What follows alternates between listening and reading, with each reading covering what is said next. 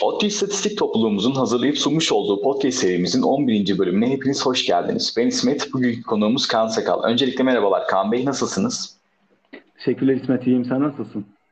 İyiyim, teşekkürler. Karlı bir Ankara günü, hava soğuk. Siz hangi şehirde yaşıyordunuz? Ben İstanbulluyum da burada kar yok ama biz de üşüyoruz. Aynı şeyler, benzer işler. Evet. O zaman direkt podcastimize geçeyim. Size klasik sorumuzu sormakla başlayayım. İstatistik ve ODTÜ'yü bilinçli olarak mı tercih ettiniz? Ee, ben lisedeyken aslında edebiyat ve coğrafya pek ilgimi çekmiyordu. Ee, ve sayısalı seçmiştim ama fen kısmında çok ilgi alanım değildi açıkçası. Hani ilgi alanınız olmayınca biraz da öğrenmeye de çalışmıyorsunuz çok fazla. Ee, iyi bir matematikçi ve biraz da kimyacıydım. Hani o yüzden e, bölüm tercih ederken matematik ağırlıklı olmasını ve özellikle de fizik olmamasını çok dikkat etmiştim. Ee, hani aynı zamanda benim yaptığım iş dünyanın en iyisi olmak zorunda değil ama ben öyle olmalıyım diye düşünüyorum. Hani yaptığım, seçtiğim bölüm en azından kendi alanında en iyisi olsun isterim. O yüzden ODTÜ İstatistik kendi alanında çok iyi bir noktadaydı. Hala da öyle bir noktada bildiğim kadarıyla. Ee, bu bölümden mezun olduğumda alanımın en iyilerinden olabilirim diye e, bu bölümü tercih etmiştim. Özellikle bu bölümü tercih etmek isteyen öğrenciler arasında istatistik bölümünün zor olduğu şeklinde bir ön yargı var. Aslında bakarsanız bende de vardı. Siz bu ön yargılara katılıyor musunuz? Keşke başka bir okulda ya da başka bir bölüm okusaydım dediğiniz noktalar oldu mu? Ya bunları aslında seçerken ben de çok duymuştum. Özellikle hani çevremden de ya da işte o dönemki e, okuyan abilerimizden de çok duymuştuk ama e, bence istatistik bölümü değil diğer bölümlerin aldığı istatistik dersleri çok zor. E, farklı bölümlerden de hani ben okurken arkadaşlarım vardı. İşte bilgisayar mühendisliği, hani ekonomi bölümlerinden arkadaşlarım vardı.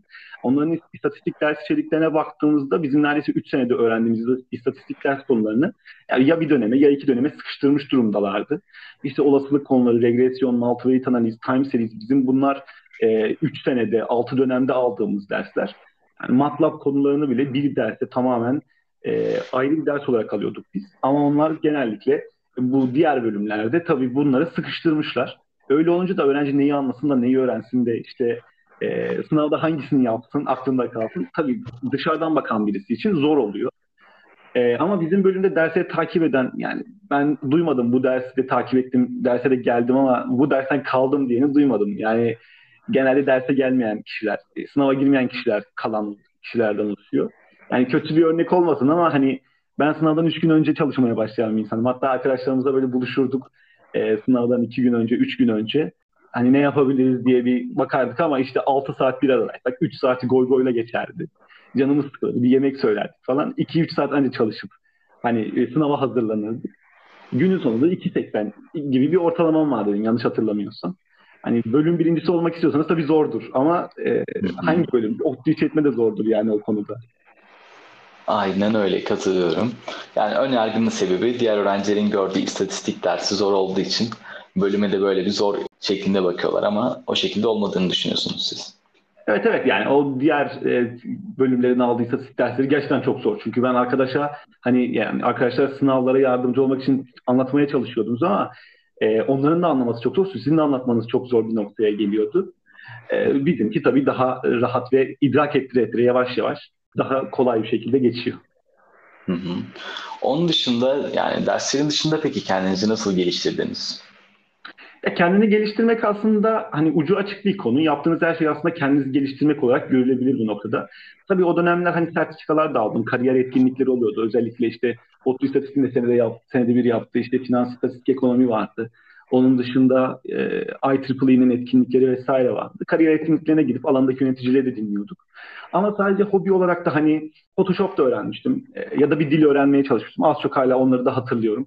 Bunların dışında hani amatör olarak sadece kendim istediğim için bir oyun firmasına çalıştım 3 yıl boyunca. İşte çevirmen olarak girmiştim. Müşteri hizmetlerinden takım liderine kadar farklı farklı pozisyonlarda çalıştım. Ee, bunlar da insana çok şey katıyor. Yani iletişim yönünüzü, takım çalışmasına olan yatkınlığınızı, hatta yönetim becerilerine kadar farklı alanlarda katkı sağladığını da düşünüyorum. Ee, aslında ODTÜ'de insanların sizi toplulukları yönlendirmesinin temelinde de bu var. Hani hiç fark etmez hangisi olduğu. Sen mesela en basitinden şu an istatistik toplumun biyosi olarak insanlarla iletişime geçiyorsun. İletişim yönünü güçlendiriyorsun her şeyden önce. E, moderatörlük yapıyorsun. Bunun için sorular hazırlaman gerek. Çalışma istiyor bu konular. E, toplulukta görev almak sorumlu bil, sorumluluk bilinci katıyor. Toplulukta tek başına değilsin, farklı insanlarla birlikte çalışıyorsun. Takım çalışması gerektiriyor mesela. Yani tek bir iş yaparak bile birçok yönünü geliştirmiş oldun. Yani tek nefeste bile 3-4 farklı alanı geliştirdiğini saymış olduk. Ee, ben yapmamıştım ODTÜ İstatistik bölümü, bölümünde böyle aktif bir görev almamıştım. Sen yeni mezun Kaan Sakal'a göre 1-2-0 önde başlamış oldun şu anda iş dünyasında.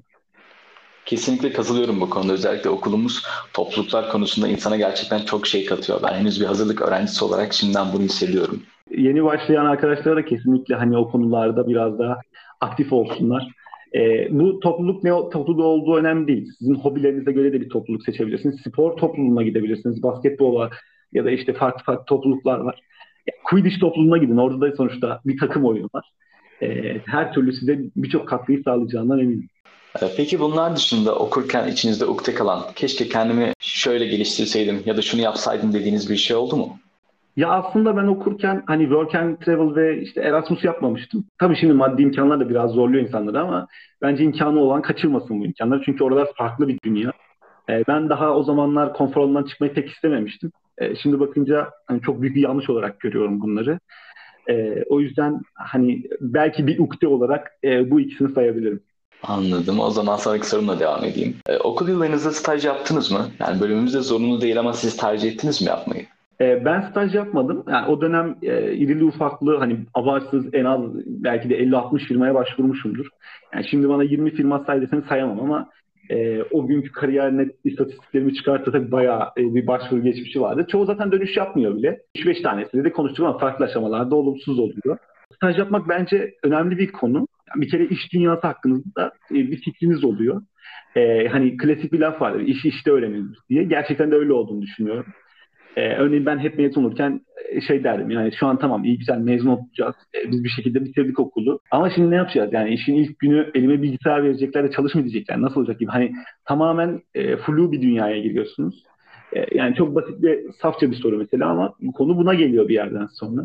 Ayrıca departmanları iyi tanıyorsunuz. Girdiğiniz departman size uygun bir departman mı? Ya da e, iş ilanlarında yazan yapılacak işler listesi ve iş gereksinimleri her zaman yeterince açıklayıcı olmuyor. Bunları öğrenebiliyorsunuz bunlar bence hani stajın önemli noktada. Ben yapmadığım için e, eksilerim var. Tabii eksilerimizi bir şekilde sonradan kapatmak zorunda kalıyoruz. Bunlar tabii kurumsal bir firmaya girdiğim için biraz daha kapatılabilir bir noktada ama e, bence e, insanlar hani bulabiliyorsanız mutlaka e, konfor alanınızdan çıkıp bir, bir zorunlu olmasa dahi staj yapın bence.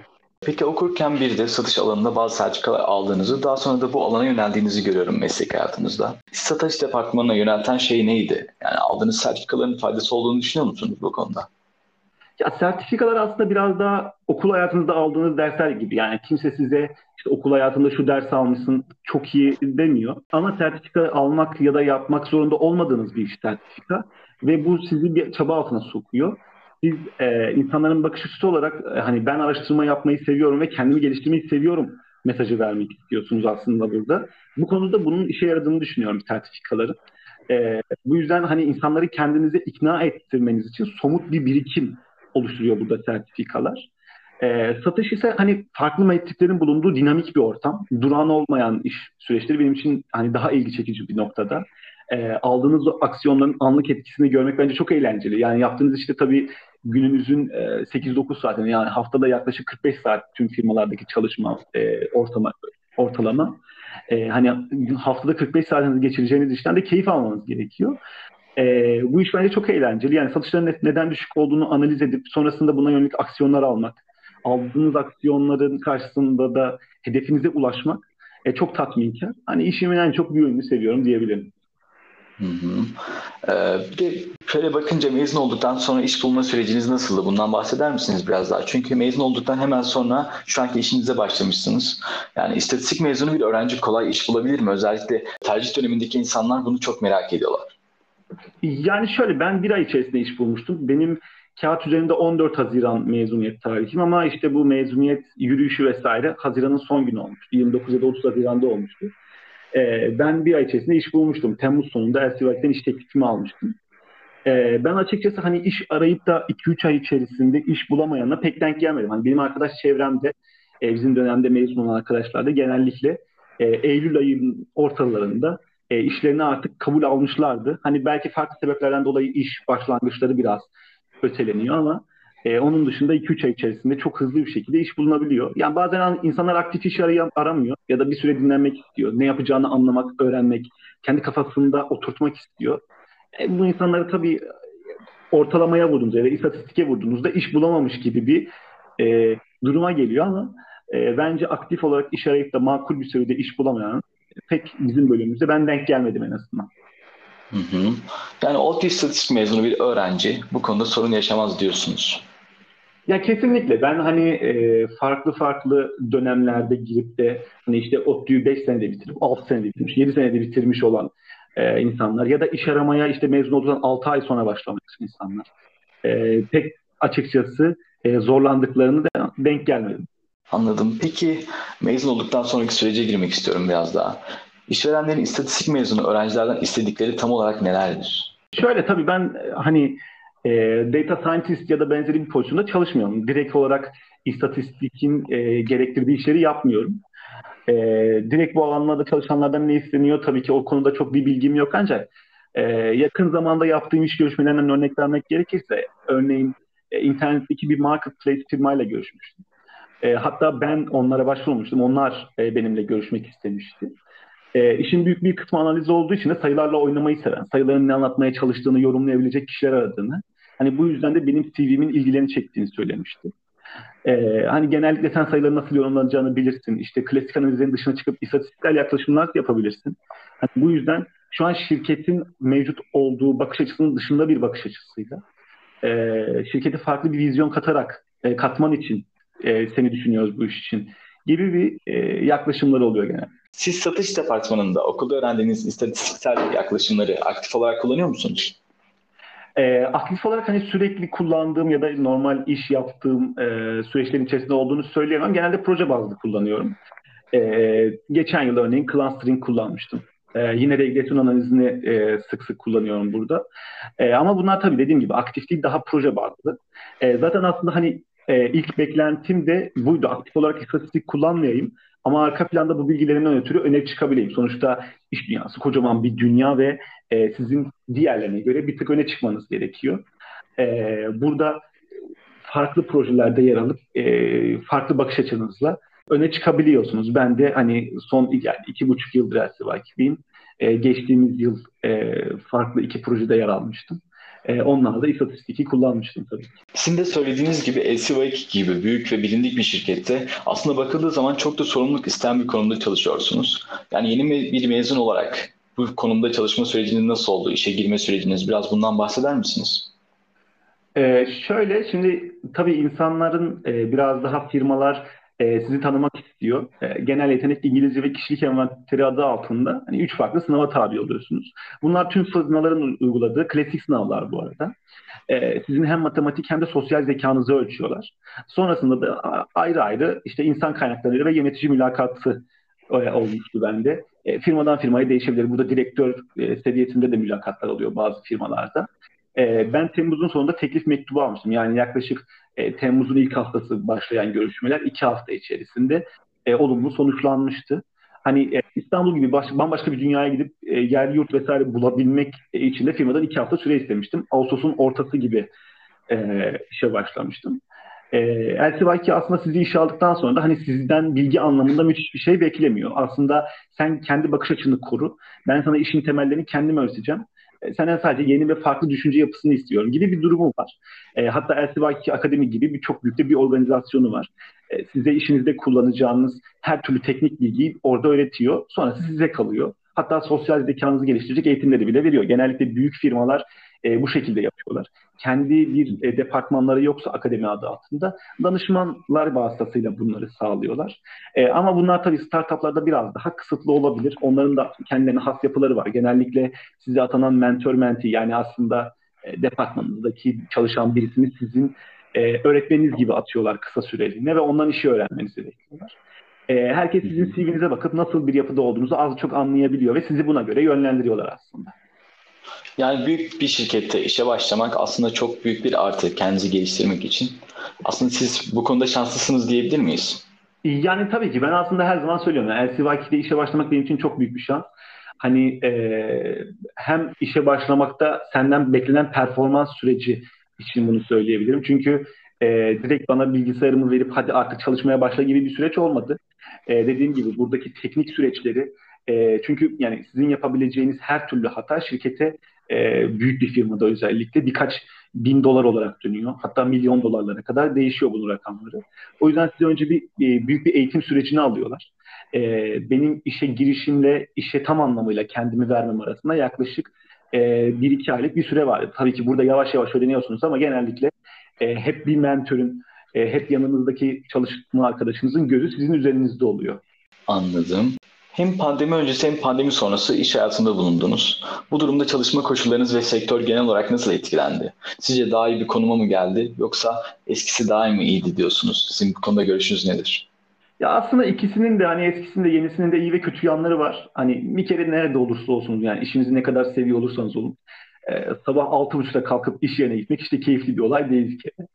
E, o sabah siz hani çok enerjik de olabilirsiniz ama insanlar daha uyanmamış oluyorlar. Yani genellikle servislerden uykulu inen insanlar oluyor.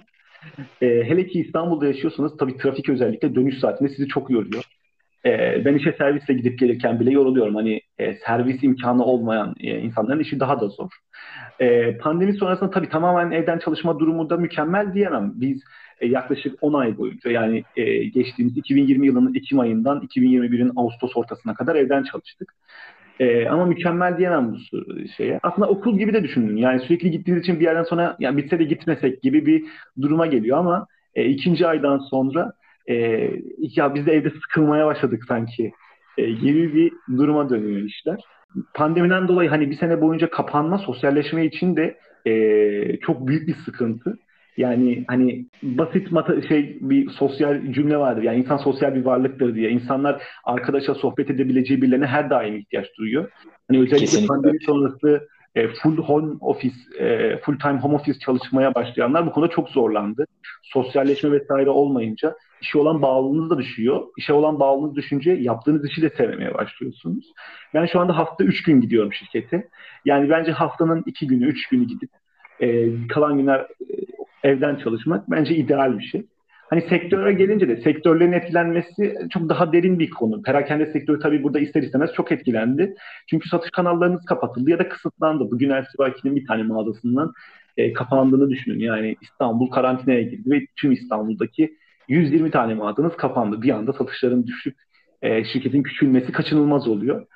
E, dolayısıyla küçülmeler ve e, kaçınılmaz oluyor ama e, her türlü e, sorun aslında yeni bir e, handikap getiriyor, avantaj getiriyor ve farklı sektörlerin, farklı iş kollarının gelişmesinin önünü açtı. Hani burada e, belki LCY küçüldü diyebiliriz bizim sektörümüz için ama e, aynı zamanlarda e, Trendyol'un %500'lerde büyüdüğü de bir gerçek.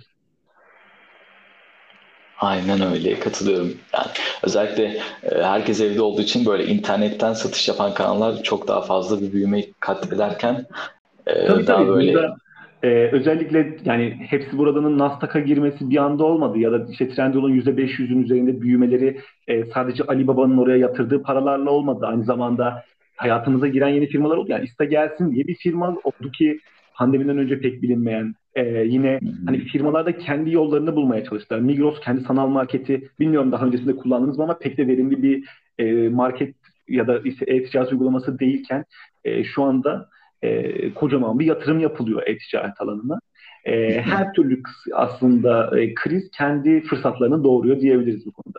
Aynen öyle. Ortam zaten o duruma itti yani insanları. Ee, peki o zaman biraz daha sizin kariyerinizden bahsedelim. İlerisi için hedefleriniz nelerdir? Önce, özellikle öğrencilerde yurt dışında bir rağbet var. Siz kendinizi ilerleyen süreçte nerede görüyorsunuz? Çünkü şu anki konumuz çok güzel. Daha ne yapmayı düşünüyorsunuz ileride? Biraz bahseder misiniz? E, açıkçası ben mezun olmadan önce yurt dışına e, gitmek gibi bir hayalim vardı. Ama yeni mezun olarak yurt dışına gitmek çok zor. Hani e, daha mezun olma sürecinde e, İrlandalı bir firmaya başvurmuştum LinkedIn aracılığıyla ve hani şans eseri e, aracı İK firması İK firmasında çalışan e, kadınlar bir tanesi Türktü ve benimle iletişime geçti. E, yeni mezun bir kişi için iş dünyası ayrı bambaşka bir kültürde e, çalışmak ayrı zorlayacaktır. Burada yaşamak seni ayrı zorlayacaktır. Dolayısıyla en azından iş dünyasındaki zorlukları görüp benimseyip e, sadece kültürel zorlanmalardan kaynaklı sıkıntılarla başa çıkman e, hani senin için de bizim için de daha iyi çünkü sana yatırım yapacağız gibi bir cümlesi olmuştu. E, dolayısıyla ben de e, yurt dışı gibi bir planı aslında biraz daha ötelemiştim. E, hep de hani mezun olduktan sonra artık fikrim e, şeye dönmüştü. Yani ben e, 3 sene, 5 sene Türkiye'de çalışıp 30'lu yaşlarıma geldiğimde e, yurt dışını düşünebilirim e, gibi bir e, duruma gelmiştim. E, burada tabii kendi firmanızı kullanarak da yurt dışına gidebiliyorsunuz. E, kurumsal firmalar özellikle bunu e, tabii çok fazla sağlayabiliyor. E, yani en basitinden Elsivaki düşünün. Bugün e, Güney Amerika, Peru'da bir mağaza açtı. E, bunun e, Güney Amerika'da daha büyümek gibi bir hedefi var. Dolayısıyla orada oluşacak yeni iş kolları Türkiye'den de yurt dışından da farklı e, şeylere getirecektir sizi. Yeni iş kollarına e, sizin atanmanız neden olmasın gibi bir duruma gelecektir. E, ben açıkçası şu anda yurt dışına hani düşünüyorum ama e, yakın bir gelecekte değil en azından e, kısa vadede biraz daha Türkiye'de durmayı düşünüyorum. E, startup dünyasında kendine has e, bazı olayları var, kolaylıkları var bu anlamda. E, belki e, startuplar e, startup'a geçiş de belki bu süreçte olabilir. Yani kurumsal firmalarda karar almakta biraz daha hantallar çünkü e, çok fazla bir e, yönetim kademesi var. İşte CEO'dan kırılan kararlar önce direktörlere, sonra birim yöneticilerine, sonra işte sizin yöneticinize en son size kırılıyor. E, dolayısıyla firma bir anda yönünü dönmeye çalışsa bile burada çok hantal kalabiliyor. Startuplar bu konuda biraz daha aktif. E, tabii ileride o yüzden böyle bir geçişte düşünüyorum. Ama bunlar e, şu an için biraz erken benim e, gözümden baktığınızda. İlerleyen dönemlerde e, konuşulacak konular. Anladım. Ee, o zaman son soruma geçeyim. Çok değerliydi cevaplarınız. Son olarak bu bölümü tercih edecek öğrencilere ve istatistik öğrencilerine tavsiyeleriniz mezun olmadan kesin yap dediğiniz bir şeyler var mı? Ee, yani tabii şimdi hani yaklaşık bir 20 dakikadır konuşuyoruz ama e, hiç olumsuzluklardan bahsetmedik. Toz pembe bir dünya çizmiş gibi olduk ama e, benim bu zamana kadar hani iş dünyasında mezun olduktan sonra yaşadığım zorlukların e, çok da ODTÜ istatistikle alakalı olduğunu düşünmüyorum. Genellikle günlük hayatın e, stresi kaynaklıdır. Benim yaşadığım sorunları e, ODTÜ işletme mezunu da yaşayabilirdi. Boğaziçi ekonomi mezununda e, yani herhangi bir üniversite, Koç Üniversitesi'nin tıp mezunu da yaşayabilirdi. E, ben bölümü araştırırken genelde insanlar hani ODTÜ istatistik iyi de o puana işte falanca üniversitenin işte makine mühendisliğini yazarsın gibi cümleler kuruyorlardı. Ama yani hem ODTÜ kampüsü bence üniversite ve kampüs hayatı çok önemli ODTÜ'de. Çok güzel bir kampüs hayatı var ODTÜ'nün. E, hem ODTÜ kampüsü e, ve kendi has dokusu sebebiyle hem de bölümün e, sebebiyle çok da pişman olmadım. Yani e, şöyle bir pişmanlığım oldu diyemem.